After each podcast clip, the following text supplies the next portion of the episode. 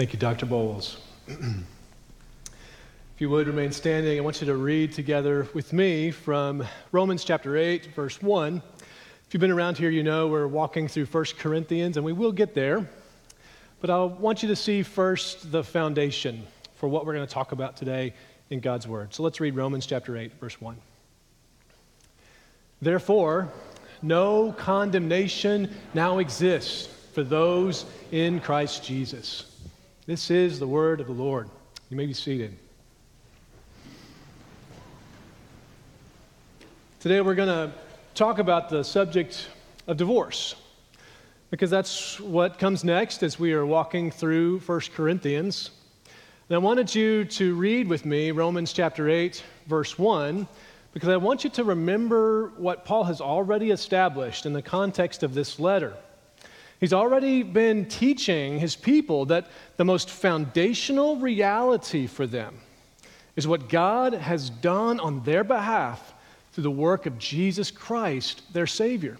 He's already established that in Jesus, all who come to Him are receiving God's you are not guilty declaration over them. And so today, if if you're a follower of Jesus, if you have uh, trusted yourself to Him, then these words that we read from Romans chapter 8, verse 1, they apply to you. There is no condemnation for you in Christ Jesus. There's no condemnation, regardless of your past mistakes or the things that have been done to you. The great hope that we have is that in centering our lives on Jesus through faith, that God is speaking over us even today, there's no condemnation. And this is especially important as we come to the subject of divorce. Because in the context of the church, oftentimes what happens is one of two reactions when this comes up. Uh, one is to kind of ignore it, to just sort of sweep it under the rug because it's awkward and uncomfortable, and uh, we're just not sure what to do with that. And that's not very helpful and certainly doesn't give us an option if we're going to continue to walk through God's Word. We have to wrestle with what does the Bible teach on this particular subject. And the other reaction that unfortunately happens is uh, for people to, to jump to a snap decision, to say, you know what, uh, God hates divorce, and so if uh, you have done that, uh, you are a part of that, then you are under God's judgment. And that doesn't help either because it doesn't deal with what God's word actually says. And so at the outset, we have to remind one another that all of us in Christ are living under God's no condemnation. And the Apostle Paul has already established that in the context of this letter, and we need to remember it before we jump in midstream. So, are y'all ready to jump in now? That's emotionally ready. I'll take that. Uh, I know it's kind of hot today, so we'll just, uh, we'll just, keep, on, uh, we'll just keep on going. All right, so what's going to happen here is Paul's going to lay out some specific situations and give some guidance on how to handle them. And so we're just going to walk through one at a time. If you've got your Bible, turn to 1 Corinthians chapter 7. We're going to start in verse 10 when he lays out his first, first a guidance to a situation that the Corinthians had asked him about. He says this, verse 10 I command the married, not I, but the Lord. He's talking about Jesus. A wife is not to leave her husband. Now let's pause for a second and talk about why Paul would say that. Likely, what had been happening in the context of this Corinthian church was what had been happening all over uh, Corinth and the Greco Roman Empire. A marriage in this particular context was, was not treated as the place to find romance or love, um, certainly nothing like what we would describe as a covenant relationship. That was not the context for marriage in the Greco Roman era. The marriage was something to be used for one's personal preferences, or uh, even more so, for one's advancement. Think about it like, um, like a, a, high school football coach. They might get a first job as an assistant at a really small program, and then they do pretty well and they get an offer to move up, and so they get, um, they get a head coaching job. Uh, and then they, they realize that they can get another job at a bigger program. They can move up to a 4A school. And so they jump over there and take that job until they can move up, until they can get into a 5 or a 6A program, maybe even get a college gig. And so they just, they're always looking around trying to find the next best gig. If you're a college football coach, my apologize. Uh, I apologize for characterizing your profession that way. Um, but you know, it happens. And so, but here's what was happening for the Corinthians they were treating marriage like that particularly the, the women, which is kind of strange for us to think about. But in the, the Corinthian context, the women couldn't advance by their work or uh, by, by getting elected to some position of influence. The only way that a woman could advance in this culture was to trade out husbands. And so they were always looking for the next best deal. And if they could find a husband who had more money or more influence or more status, then they drop their current husband and go on to the next one because that's how they advanced. And so, what, what Paul is doing is he's responding to questions that the Corinthian church had asked. Some of you are thinking, I wish I could trade up my husband, right? No, I'm just, uh, don't, don't go there, don't go there. He's responding to questions that the church had asked. And, and they had said, Well, what do we do about this, Paul? We got a problem. Within our church, there are believing wives who are just walking out on their husbands. Uh, uh, they're believing husbands. And, uh, and how are we supposed to handle this? And so, Paul, in the strongest possible way, says, Look, if, if a believer is married to a believer, then you've got to do marriage the way that Jesus said it was to be done. And that means it's not about your preference or your advantage, it is about this covenant relationship that points to Jesus' relationship with his church. And so, to remind the people of what he's talking about, he says, Remember Jesus' command. Jesus talked about this, and I'll, there's several places, but I'll just read you one of them. This is Matthew chapter 5, verse 32, where Jesus commands that husband and wife are supposed to stay together. Jesus puts it this way I tell you, Everyone who divorces his wife, except in a case of sexual immorality, causes her to commit adultery. And whoever marries a divorced woman commits adultery. Jesus had strong words to say about the nature of marriage.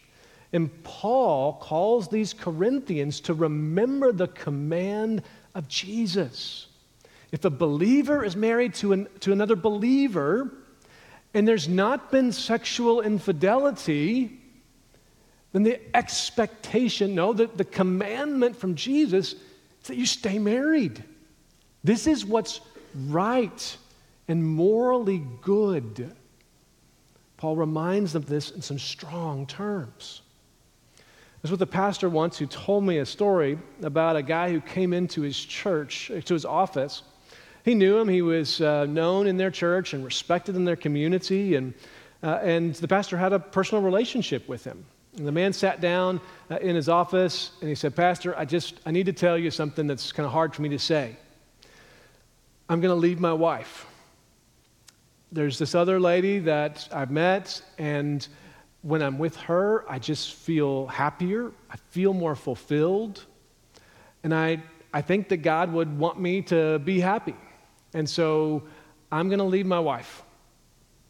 And the pastor listened to him talk about why and those sort of things and didn't say anything. And then finally, when he was done, he said to the man, You know, I know you carry a picture of your, your kids. Uh, can I see that picture of your children? So the man pulled out of his wallet the picture of his kids and he said, Yeah, this is my favorite picture of them. I take it everywhere I go. And he handed it to the pastor. The pastor looked at that picture of his kids and then he ripped it to shreds right in front of him. And the man said, What did you do that for? That was my picture. I love that one. Why'd you tear it up? And the pastor said, If you go through with what you are saying, you will be the one shredding your children. And it won't just be a picture, it will be their hearts, their lives, and their futures. It was a powerful picture of what's at stake in marriage. God has designed it not for our preferences, not for our advancement, not even for us to feel fulfilled, though those are things that God may give us as good gifts. God designed marriage to be a new person formed out of two coming together, a new community being shaped. And every divorce, regardless of the circumstances, is always a death of a person.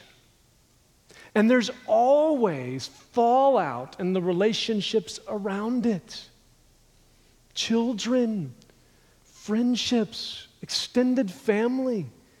Everybody suffers when one marriage dies. And so Paul reminds these Corinthians in the strongest possible terms if you are believers together in marriage, stay in that marriage. Now, we're going to talk about some other situations here in just a minute.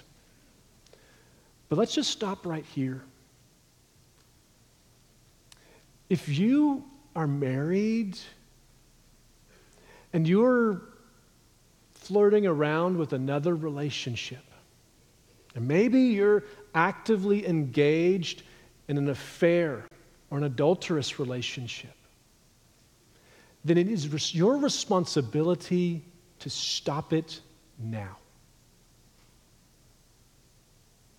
If you continue down this road and you attack and destroy that which God has created, then you need to know that you are inviting not just the wrath of your spouse, but the wrath of God upon your head and your family.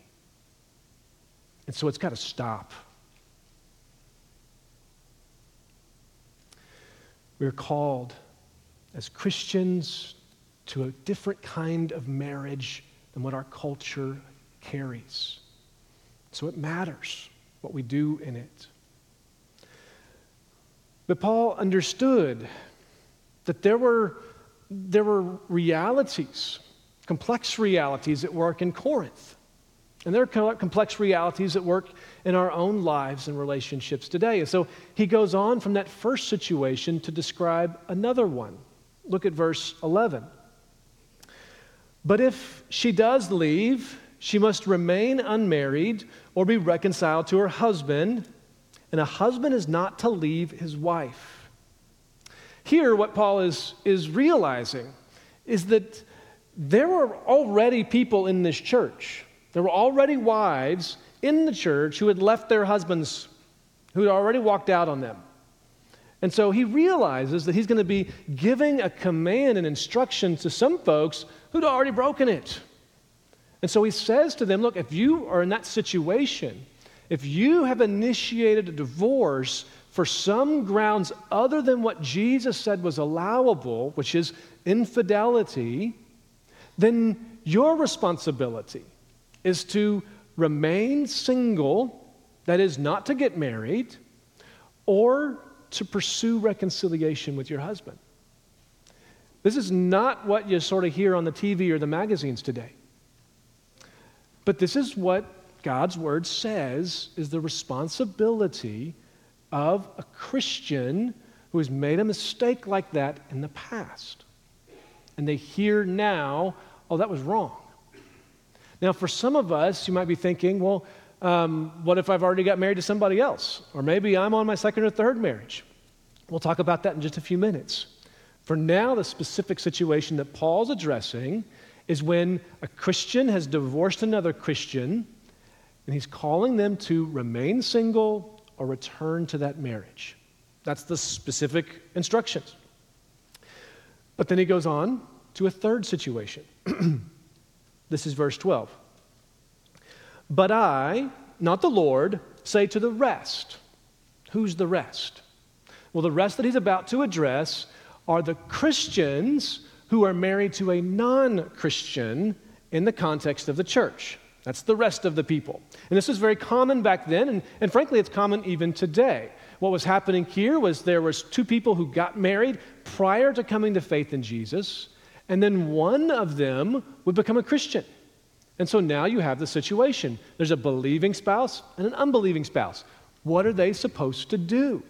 Here's what Paul says If any brother that's a Christian has an unbelieving wife and she is willing to live with him, he must not leave her. Also, if any woman has an unbelieving husband and he is willing to live with her, she must not leave her husband. So, the easy, easy guidance here if you are a Christian married to a non Christian and they're willing to stay in that relationship, you should do so. But, but I want you to see why, because it's really a profound statement. Verse 14 For the unbelieving husband is set apart for God by the wife, and the unbelieving wife is set apart for God by the husband. Otherwise, your children would be corrupt. But now they are set apart for God. Here's what I don't want you to miss. Those word, that word translated set apart in this translation, if you're reading in the NIV or the New American Standard, you'll see that it says sanctified. That's the actual word in Greek. It's the word that means sanctified. If you read in the ESV, it's going to say made holy, which means the same thing. When the Apostle Paul says your husband or your wife or your children are set apart, he is saying that in some way they are made holy, sanctified. Does that mean that they are saved? No. This does not teach that the faith of the believing spouse saves the unbelieving spouse. That's not what Paul is saying. Nor does it mean that the faith of a parent saves, that is, justifies or, uh, or rescues from God's ultimate judgment their children. That's not what he's teaching. When he says they are made holy or sanctified, what he is saying is that one Christian in a household is enough to bring the blessing of God's presence to the whole house. Because that's what being made holy is all about. It's about being in the presence of God.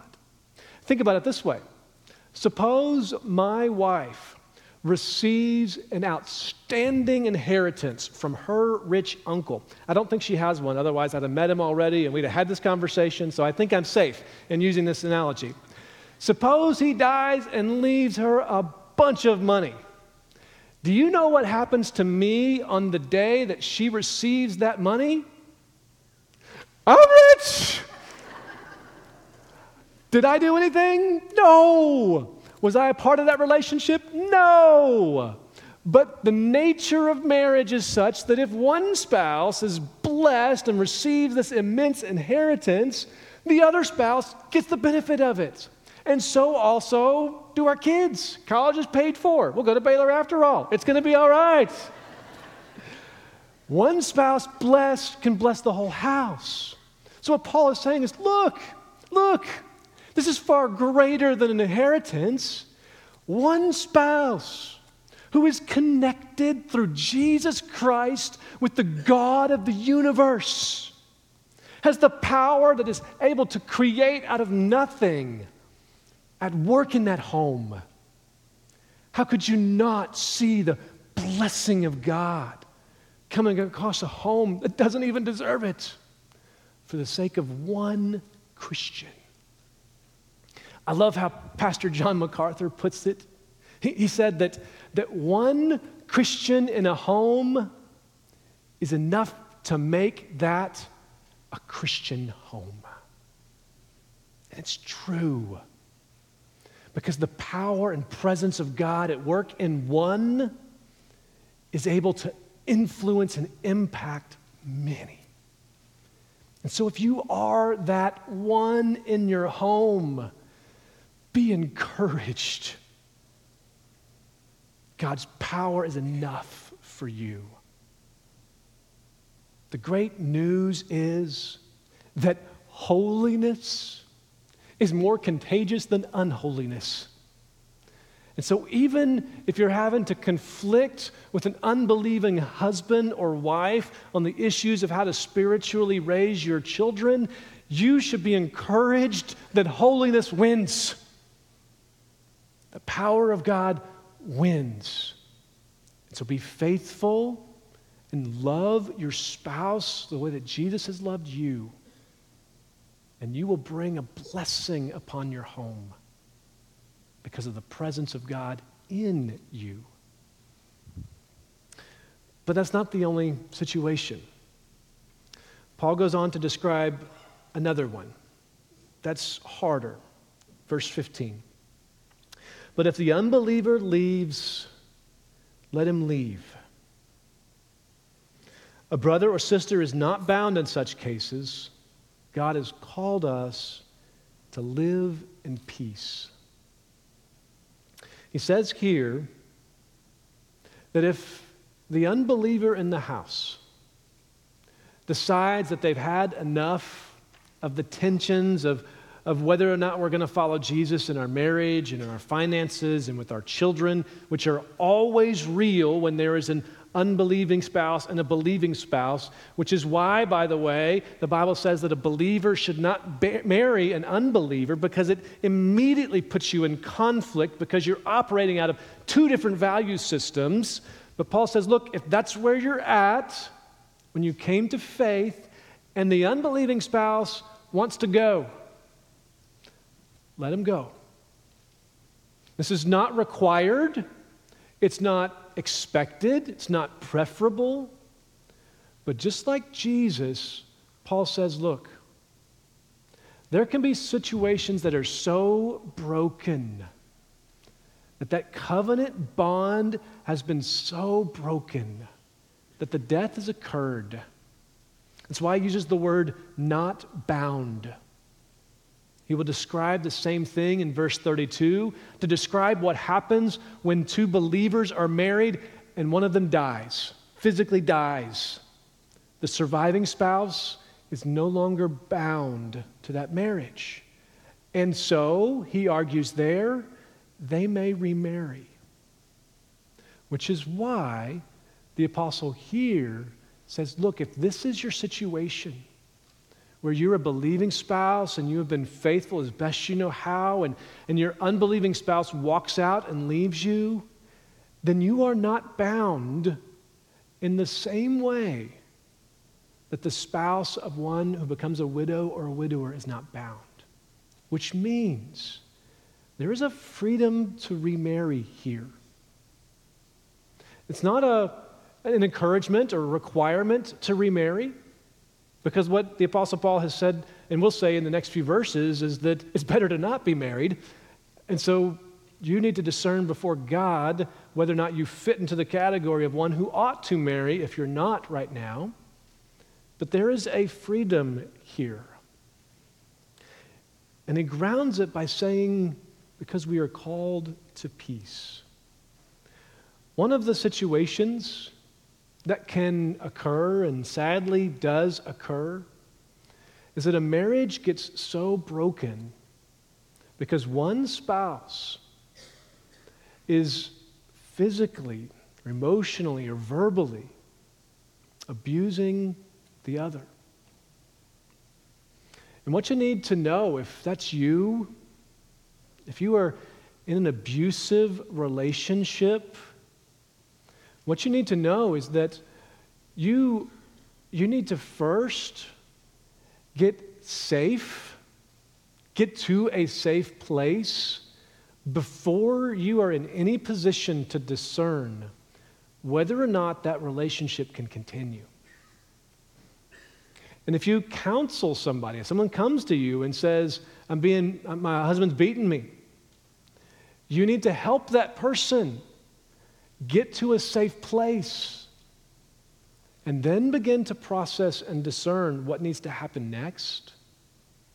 Because the call for us in our homes is peace. And until an abusive spouse is confronted that something is wrong, there can't even be a possibility for reconciliation, much less peace.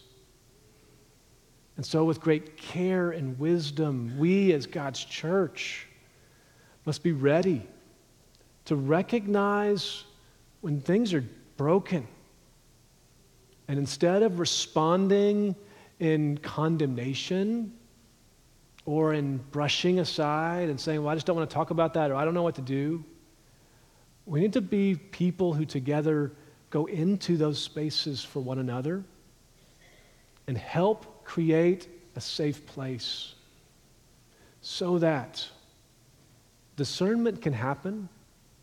Because it may be that an abusive spouse, though they may claim to be a Christian, are, are just not. And it may be that they are functionally abandoning their responsibilities as husband. And in that case, that abused spouse is free. And we should not bind their consciences otherwise. Well, what about when things are so messed up that you're not sure where this fits? Well, the good thing about God's Word is that it continues to speak even to circumstances that we've not covered here.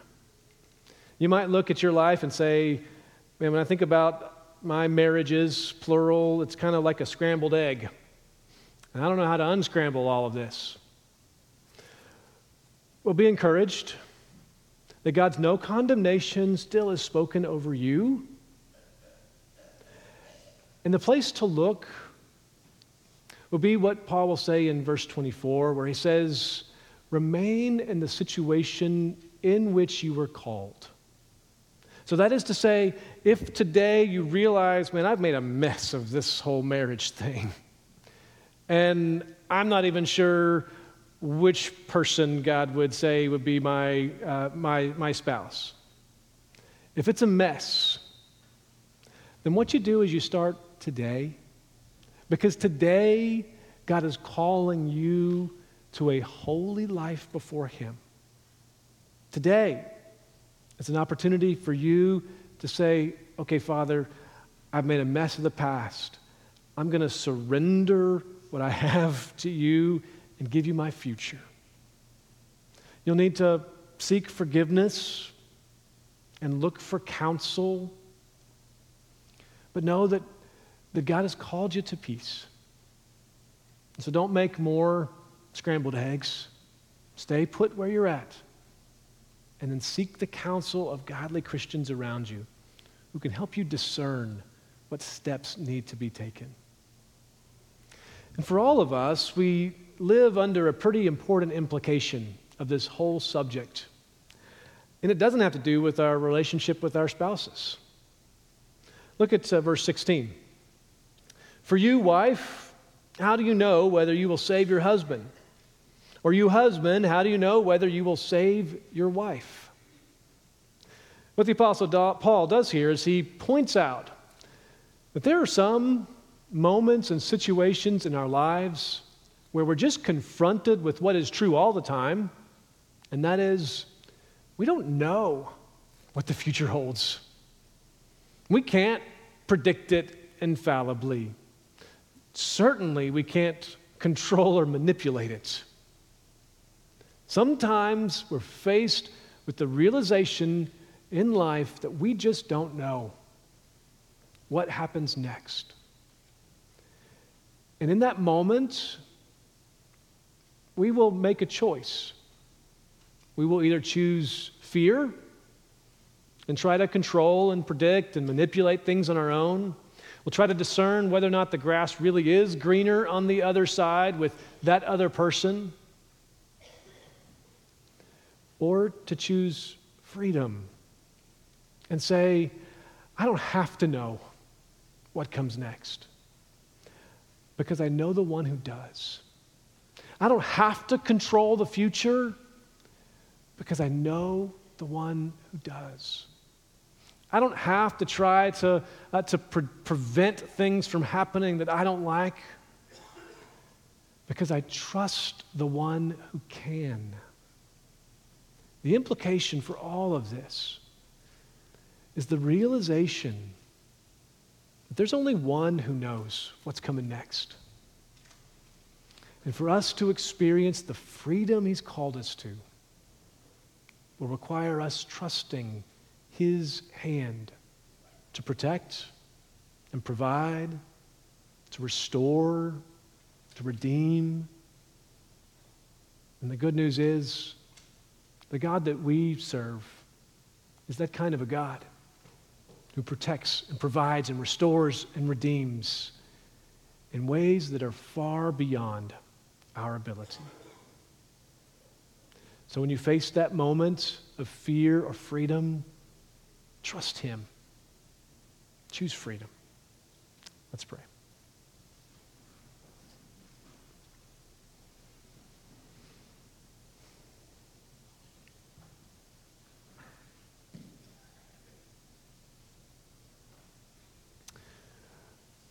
Father, we recognize we can't control you. It's not just that we can't control the people around us, but we can't control or manipulate you.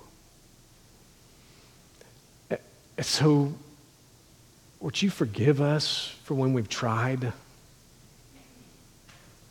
Would you would you cause your mercy and your grace, your no condemnation, to speak to that place in our heart too? And would you birth in us a faith that is able to look at the broken reality around us and say, God, I can't fix this, but I'll trust myself to you. Would you show your power to redeem? Would you show your willingness to restore? Would you show your ability to rescue? And would you let us be a people who live in freedom because of who you are? We pray this in the name of Jesus, our Savior.